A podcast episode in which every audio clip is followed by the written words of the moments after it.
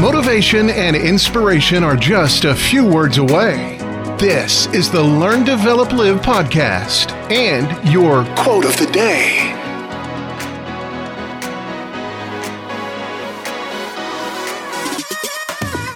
This is the Learn, Develop, Live podcast with your quote of the day from Albert Einstein. A person who never made a mistake never tried anything new. Why are mistakes looked at so negatively? It's the same for failure. It's just something that didn't work out for whatever reason. It's just another way that doesn't work, which you can check off your list. If you make no mistakes, are you even trying? Even the most perfect of us get things wrong. If we didn't, just how would we make anything new or even evolve? Keep on making those mistakes.